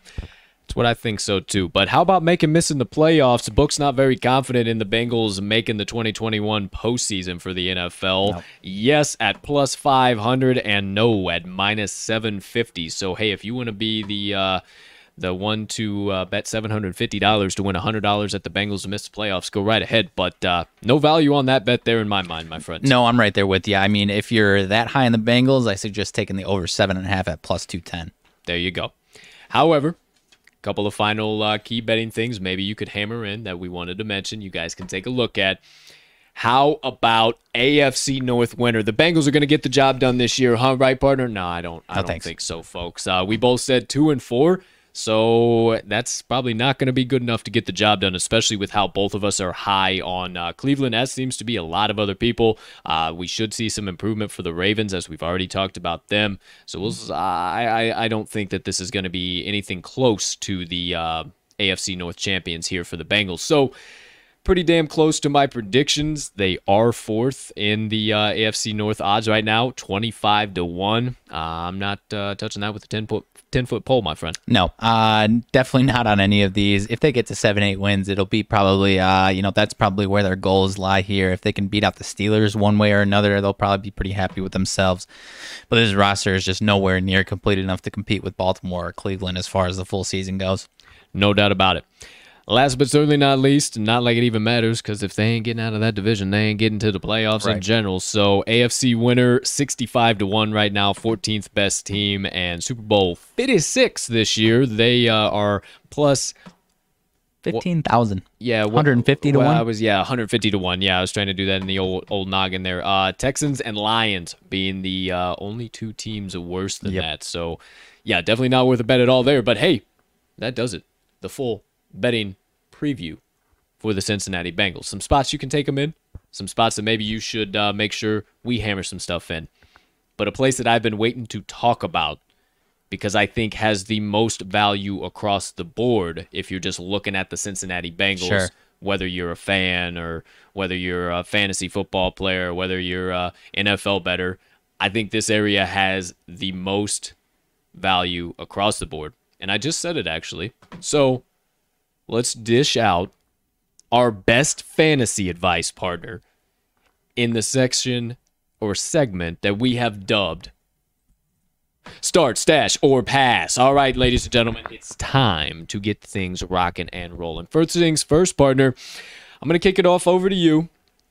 Most important position on the field, maybe not necessarily the most important position in fantasy football overall, but we got Joey B coming back. We also have Brandon Allen backing him up. Now, my friend, is there any value in targeting Joey B in your draft? Are you targeting him early? Are you targeting him late? If by chance you get him in your lineup, are you starting him, stashing him, or passing on him? And does his second string replacement, Brandon Allen, have any value as a stashable handcuff? Hit me with it. Uh, I'll start with the last one because that's a little easier for me. Brandon Allen, no, if he does find himself taking over roles, uh, if unfortunately Joe Burrow goes down again, no, not liking uh, Brandon Allen this year. Joe Burrow, I, I, do like Joe Burrow for many different reasons. The one thing that concerns me, uh, and I think he improves on this, no question about it, when he was in the lineup and playing, he had an average of 17.4 fantasy points, which ranked 19th among quarterbacks. That's not what you want to see. Uh, but like I said, I do think he improves. It's just a matter of does he improve into, you know, kind of just that 15, 14 range, or does he go all the way into that top 10? So having said that, I will start him. I would like him. I don't know where I see him going in drafts. I feel like people are probably going to overdraft him a little bit uh, because you know, given the production he had last year and you know everything that comes with his offensive line, I'm still a little concerned that he might not be a top ten fantasy quarterback. But for what it's worth, I will start him if I get my hands on him in the later rounds. I think that he will be underdrafted. Honestly, I think, think he so? might fall to some of the later rounds just because of all the question marks that okay. you just mentioned. I think that every NFL fan kind of knows that at this point about the Bengals. And while a lot of people are high on Joey B, I, I don't know. There's just so many question marks. But then again, he could be way overdrafted just because of his wide receiver yeah. weapons. Now, I'm not too certain. We'll talk about them here in a minute, but if I get my hands on him in a uh, in a draft, I would definitely start him. I would definitely try and target somebody else who's of equal or greater value for sure as a stash play in case anything happens in there. Brandon Allen has no handcuff ability for me at all unless he's on the waiver and somehow starts doing something good. But outside of that, I uh, I would definitely say I, would start start or at the bare minimum stash Joe yep. Burrow for the time being as far as dynasty goes, you know, you and I are about to get into that for the first time here. It has to be one of the top five quarterbacks with value as far as the dynasty, uh, you know, aspect goes of it. I would say. Quite potentially, the Bengals can still continue to suck for quite some eh, time. So I like Joe Burrow that much. Yeah, so. I mean, yeah, but liking somebody doesn't mean that the Bengals are going to be good.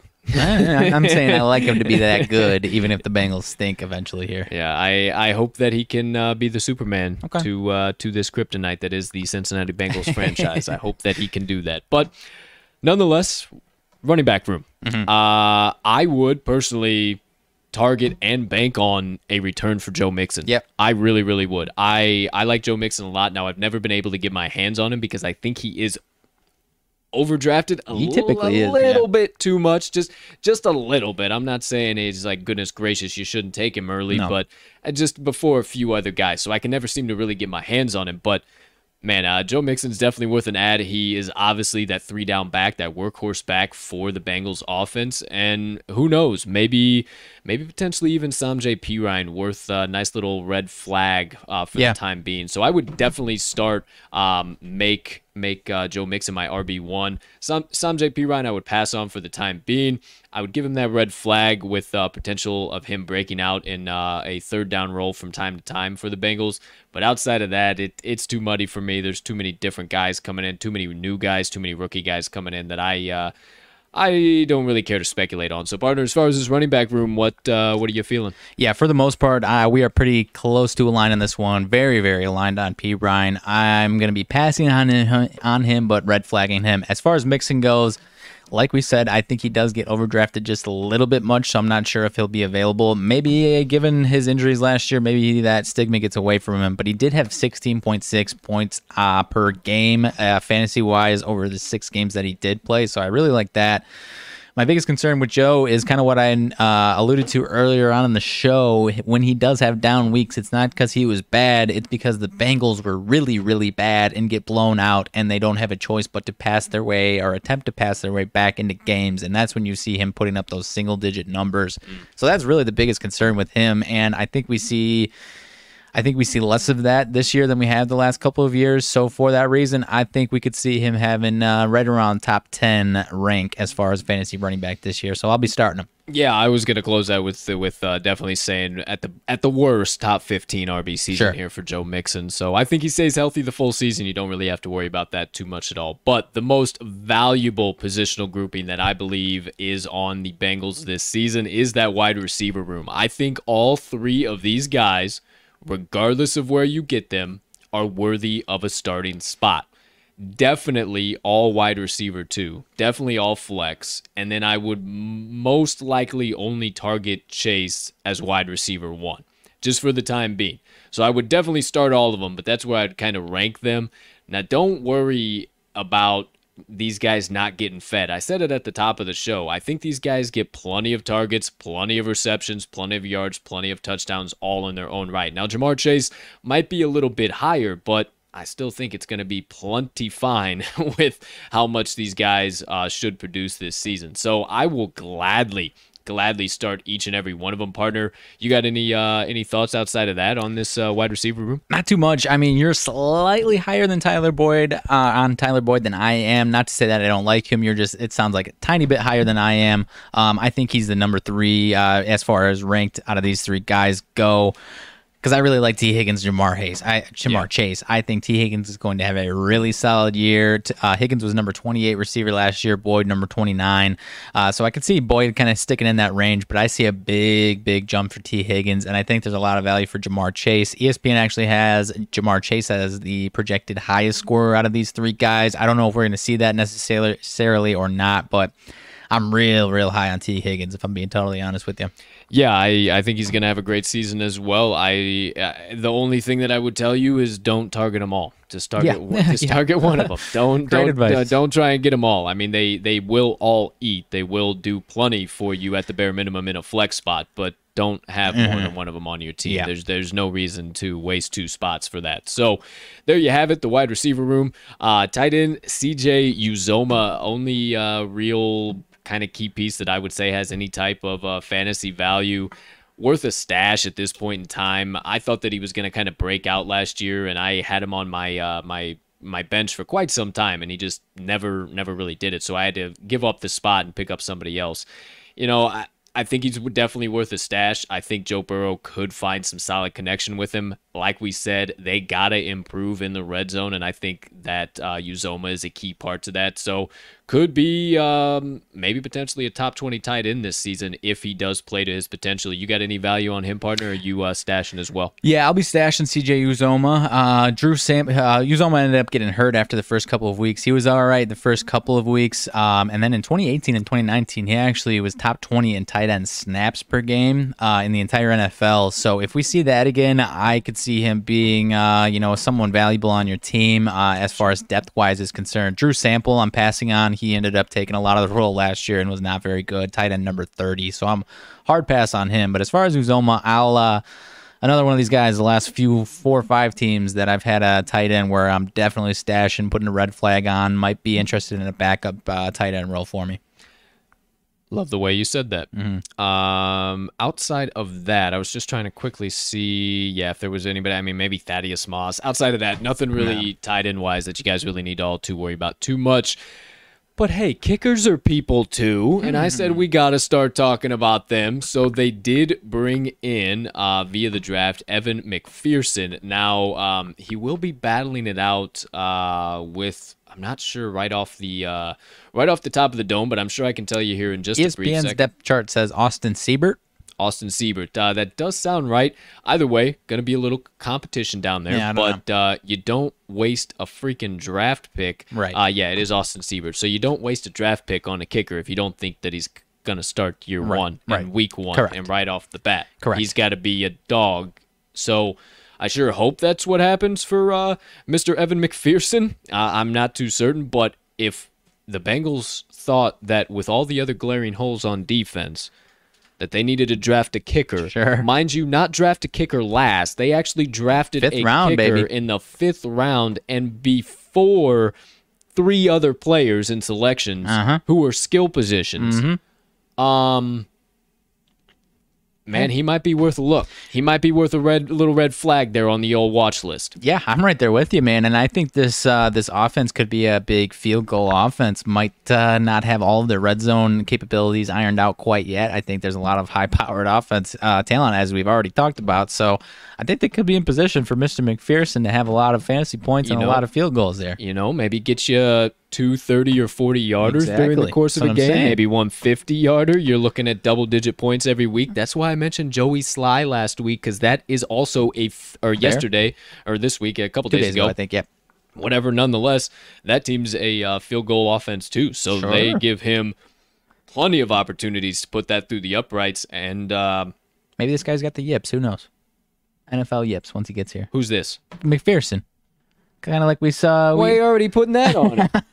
Why are you already doing that? I was thinking about rookies, maybe, man. Some of these rookies come in and they are like what, what What? fucking Aguayo at Florida State was the greatest kid? college kicker of all time, and then he comes in and he's terrible. I Oh, don't know, and, of, man. and of course, this guy just so happens to be from Florida. You just done cursed Oh, Evan sorry. McPherson. I'm, that was unnecessary. I'm sorry, that was Evan. unnecessary. Doggone it, That was man. unnecessary. I hope Evan McPherson doesn't turn into the next I'm, Cody dra- Park I'm gonna draft him because of you. I'm drafting because of you. If that happens, we're we're taking it to the table, my Ah, friend. Shucks, Gosh darn it, man. shucks. All right, apologies, Bengals Nation, if that does happen. You heard it here first. I making do. a note of making a note of this. The first time he misses a field goal, you're gonna be fucking screaming at me. You're gonna draft his ass, and then he's gonna be terrible. Or you know, I'm gonna draft him now, and he's gonna be the man. Who knows? Who knows? Either way, that's the thoughts on the kicker. and wrapping it up fantasy wise for the defense. Um, too many question marks in my mind to uh, be worth a roster spot or at least a um, a draft look right now in my mind. Potentially, potentially a stash. No, no stash. No stash right now. Leave him on the waiver wire. If this linebacking core can answer some questions and if the secondary produces in the way that I think it is able to, then maybe potentially, maybe one of those plug and play defenses you can toss a red flag on and see who they're playing this week. Oh shit, my defense is on a bye week. Who do I got? Bam, plug and play. Maybe one of those teams, but definitely not worth a look in the draft and definitely not worth a roster spot with uh, plenty of other valuable defenses and plenty of other valuable skill players that you can take before the Bengals defense special teams. Yeah, I'm right there with you. Number 28 defense last year, and even some of these games that are winnable, it's not because I, I think their defense is going to have a field day or anything like that. So I don't even think it's a matchup based defense.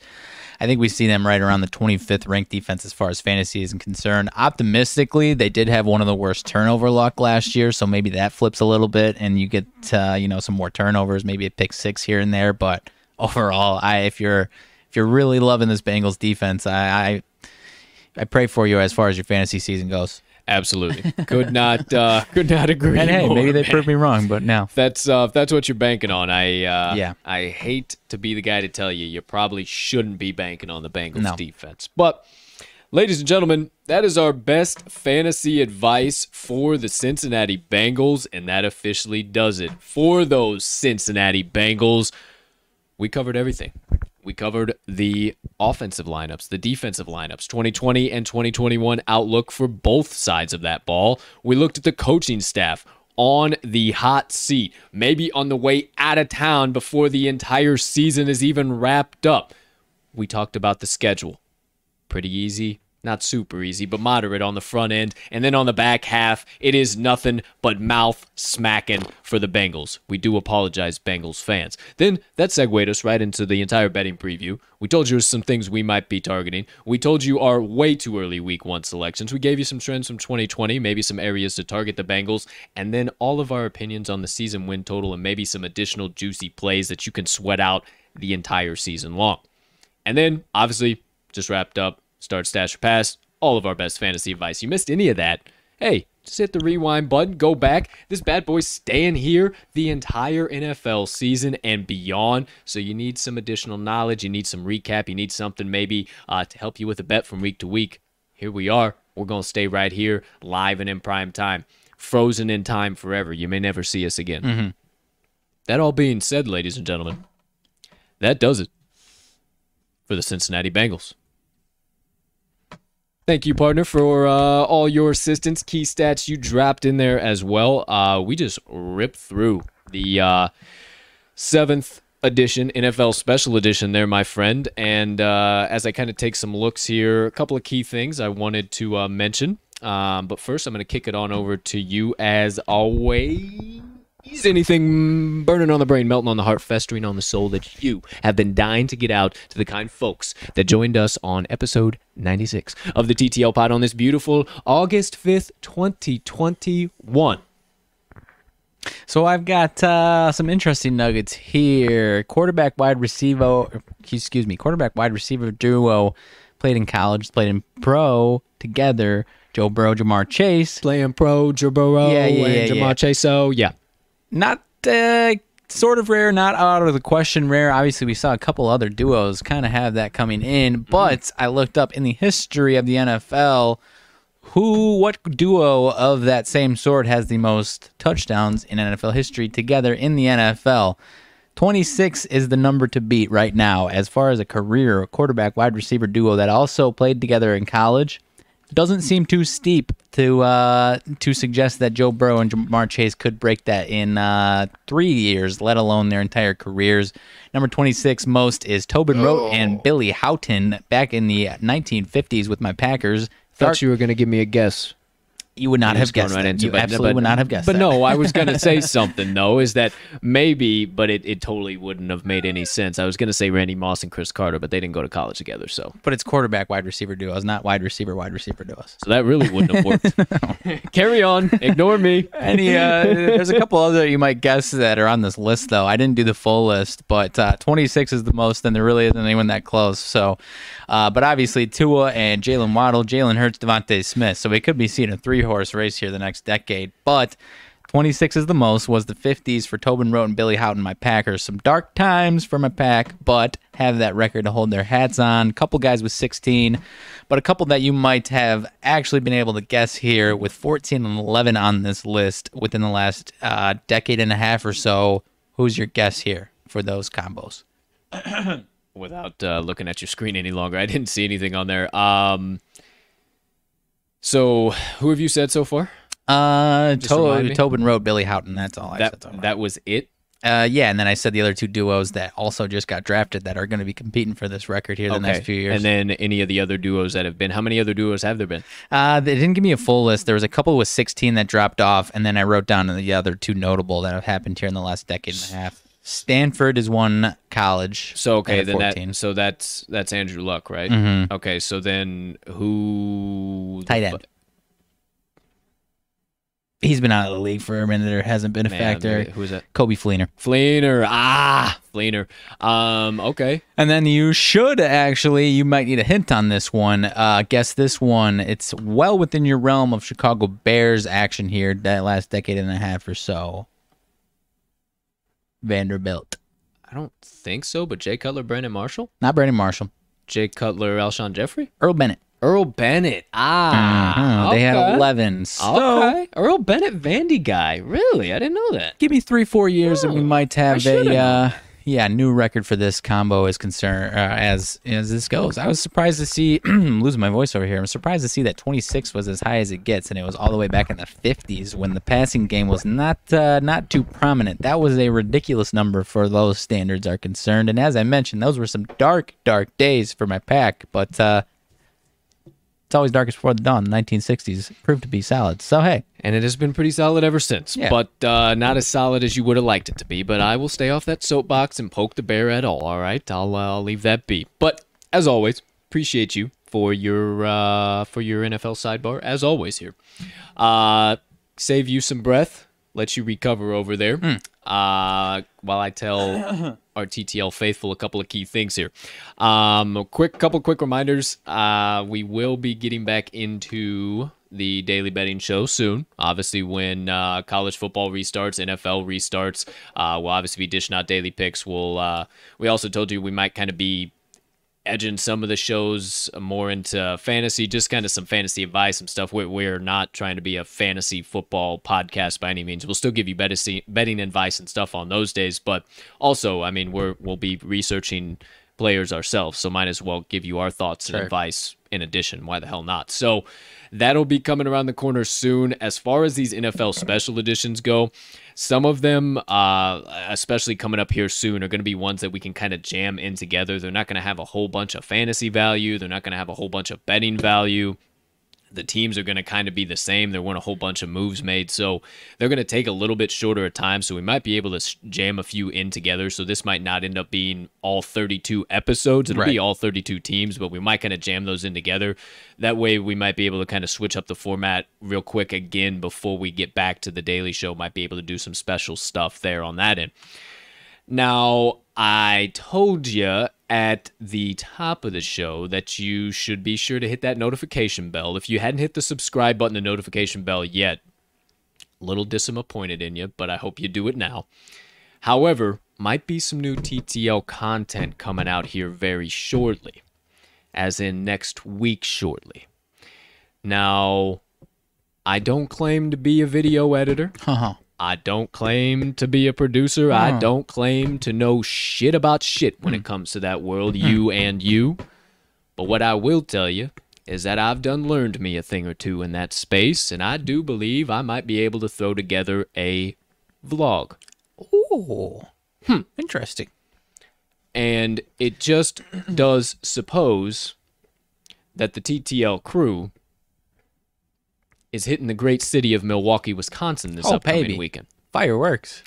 And we may or may not be doing a few things here or there that are going to be absolutely electrifying. And we may or may not want to share those things with you. So, may or may not be coming around the bend a nice vlog your direction. Deer District. Deer District, quite potentially. Because I'm sure it's probably still hopping. We might even run in to the king, Mr. Antetokounmpo. Oh, maybe. Who knows? Smash 50 nuggets with them? That would be electric. Who knows? Who knows what happened? Hey, we're speaking in hypotheticals here. Who knows what happens? Who I might have to smash 50 nuggets either might way. have to. I might, might, have, might to. have to stop by Chick Fil A. I, I do believe there is a Chick Fil A right on the exit to the freeway on the way up to Milwaukee. Probably the one that we he might, stopped at. quite possibly could be, be. So we might have to do that. Uh, keep that in the back of the head for tomorrow's it's- trip. Yeah. yeah. Uh, so that all being said, that might be coming, and kind of where I'm thinking with that, if if like, and I also preface that with, hey, I am not an, a video editor. I don't Right. do this shit. This is all gonna be kind of touch and go. So if I can finish it by midweek, Mhm. potentially we'll let that bad boy out on episode number 100 Ooh. episode number 100. Now, mind you, episode number 100 will be on 7, 8, 9, Wednesday. Just wanted to make sure I said the right one. That will, jeez, that will be the Detroit Lions. I did know that much. Unless we switch it around a little bit, maybe. Unless, unless we jam anything in there, maybe we do some. Who knows? Who knows what'll happen? However, that will be a special edition of all special editions, if you will. It's the hundredth edition. Uh, we're gonna do something crazy. Uh, might have to pertain with uh, stuffing ourselves to the brim as we try to provide insights and analysis at the same time. See how that goes uh, maybe some additional things in regards to that area as well. Some some additional ways for us to celebrate while also giving you guys a great, fun, enjoyable show. So we might have some stuff coming there. Uh, also, might have a little bit of a giveaway action. Think we will have a little bit of a giveaway action. Uh, got kind of an idea cooked up in my head. Uh, I have these agendas saved and this is all right here, just me talking, me talking to you guys. Uh, what am, who am I? Um, I got a stack of these bad boys since we've been started this thing, okay. and maybe we uh, we put out a little poll or a little something on the website. People can go and give their guesses. I'll show the stack live on the show on episode number 100, and maybe uh, we you give some guesses closest to the number without going over. Maybe a little money line dice action. Okay. Maybe a little rogue energy action. Okay. Maybe uh maybe we'll discuss some other stuff. I don't know. Maybe we'll toss a nice little bundle together. Okay. Best uh get down with that. best guess or a little something action like that. So we'll do we'll uh potentially do a little giveaway there as well. Once we work out all the details, kinks, uh we'll be sure to uh let you guys know how you can all do that. So kind of uh getting you guys excited for episode 100 uh with all of everything I just laid out to you there. Uh kind of kind of all of that is going to encompass around number 100 and once we get through 100 who knows uh, we got other additional content in the works right now as i uh, rip through the website on a daily basis and edit videos and uh, keep the social medias up and run all over the place. Uh, mr magnuson works in the background on the additional content all the visual shit that you guys see from day to day. He is my right hand man through and through. So we uh, it's just us two man Everything you see, everything that uh, is produced from Talking the Line Sports Media is just me and this goofball over here. We don't uh, we we don't have anybody on the opposite side of that camera or behind this curtain here. So all your support, all your following, everything in between is more than we can thank you for. So, uh, quick, one more quick reminder: just mention the website. Make sure you check that out if you haven't yet. TalkingTheLine.com, super easy. Bookmark that bad boy. Get all the daily best bets from us. Get live lines and odds. You can bet right from our website. Get our blogs daily videos, daily podcasts, all types of stuff you can get on there. We got countdown timers so you can know when the next seasons are coming up. We got all types of stuff on there. And then also check out the link tree so you can uh, get all of our social content, uh, social platforms, social content, all of that good stuff if you haven't already. But that all being said, uh, kind of everything I wanted to mention to you, mention to you guys there. Keep that in the back of the mind. But as always, uh, we'll release any announcements or anything we do officially on the show, but officially, officially on our social medias. Uh, we always make sure to do that for you guys as well. So I mentioned it. You guys give us all of your support and following, and take your hard earned time and spend it with me and this guy for about an hour, hour and a half every single day. So quickly wrapping up the show, I uh, got to pay it forward to you guys as always. So, wrapping up episode 96 of the TTL pod with my motivation minutes. And had somewhat of a, a quote for you here today. And as always, just give you a, a little bit of perspective behind it and kind of give you that usual rabbit hole for you to uh, kind of go down, apply this in your own life, and uh, watch it work wonders. So, the quote, if you will, it's kind of a, a hodgepodge of a bunch of different sentences from some readings that I, I read recently, but um, it, it all came out to as don't rush. A, leisure, a leisurely pace accomplishes more than hurried striving. One more time, as always, don't rush. A leisurely pace accomplishes more than hurried striving. And you know that uh, that really hit me uh, in in in another way that uh, that I obviously had to bring it into my motivation minutes to talk to you guys about it. And you know, if you've been listening to my motivation minutes, you know me as a guy who doesn't let the grass grow under my feet. This guy knows me as being a perfectionist, and everything has to be T's crossed, I's dotted, no ifs, ands, or buts about it. We can't we can't put out anything that isn't perfect and I'm having to find that balance and learn about that. And another thing that I struggle with, and I don't know if you guys do too, but wanting everything done yesterday. I I want it here and now. I, I I let's go. Let's get it done. Let's get it here. And unfortunately, with life, you don't really have any control over that. You don't have the ability to drop it into third gear and kick it into first gear whenever you want. Obviously, you have the ability to do that mentally and how hard you work, the effort that you put in day to day to reach your goals, your dreams, your passions, but you don't really have any ability to speed up this thing we call life. So, whoever needs to hear it, don't rush. Stop rushing starting today. And I'll raise my hand and say, I need to do it too because it's so easy for me to get wrapped up and want everything and oh I know we can do this so let's start implementing this and and before we know it we have little bits and pieces of everything when we could have done one thing really really well instead of putting 15 carts in front of the horse. There was no reason to do that at all. So it's something I'm learning and something that that really hit me and I don't know who needed to hear it today but just remember that you can slow down. This life takes a little bit of patience. This life takes a little bit of all right, I got to be still here. I got to let things unfold and I got to let my life just kind of work itself out right now. And and that's that's kind of one of the hardest parts about being a human being is that you're always working, you're always going, you're always striving for more at least if if you vibrate on the high level frequency of life. And sometimes life tells you you got to wait. You got to hold on. You are not ready. You are not at the point you need to be to take that next step. You need to cool on out and those are some of the hardest parts in life, but it's some of the parts where you learn the most about yourself. And it's actually 100% of the time you are right around the corner. When those thoughts start to come rapidly and heavily that I need to get this done. I am out of patience. What do, why am I still in this spot? Why have I not got that next level of my life? you are right there. You are right there. Those moments are when you are the closest. So savor these moments now that you don't have all that additional responsibility, all those additional needs that have to be fulfilled because you reach that next level of your life. Enjoy these moments right now. And remember, don't rush. A leisurely pace accomplishes much more than hurried striving. And that does it for my motivation minutes of the day. Always good stuff, my man. I'll try and uh, give my two cents. Somehow I'm losing my voice over here. The one thing that I always love that you always say is be quick, but don't hurry. Uh, that's one of my favorite things that you uh, say at any point, whether it's motivations or not.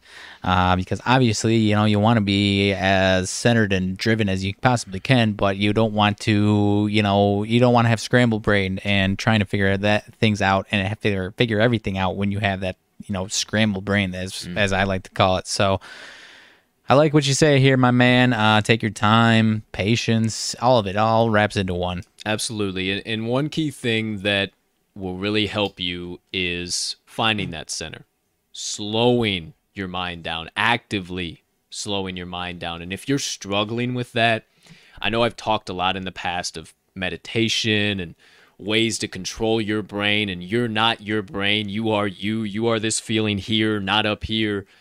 If you're struggling with that and you can't implement all these things you don't have the time. Slow down today. Slow down for 30 seconds. I promise you 30 seconds.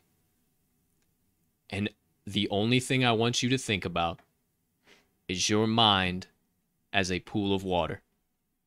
No ripples no current nothing impacting the smoothness, the balance, the overall zen of that pool.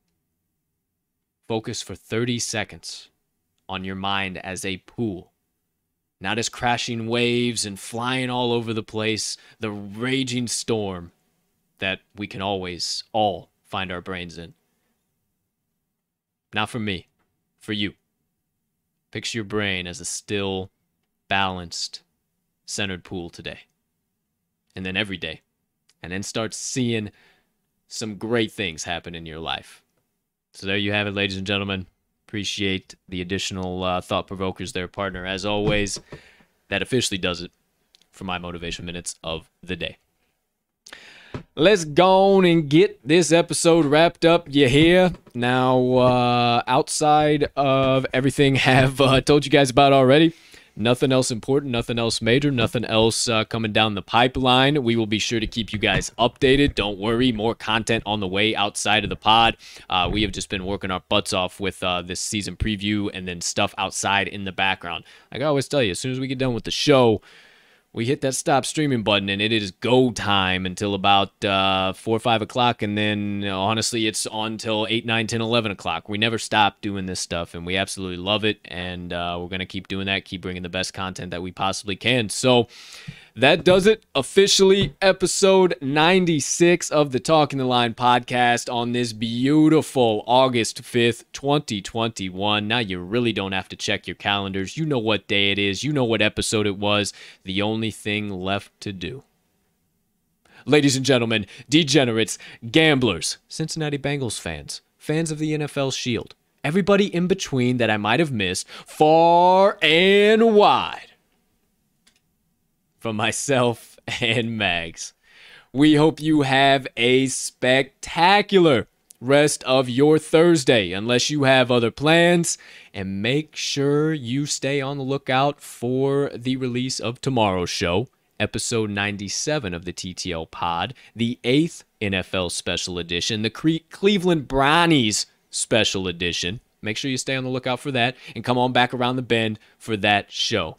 But for now, as I always say, it's time to put that cherry on top of the proverbial sundae that is the Talking the Line podcast, the only way that we know how. Hey, partner, and all of you out there, let's cash some tickets.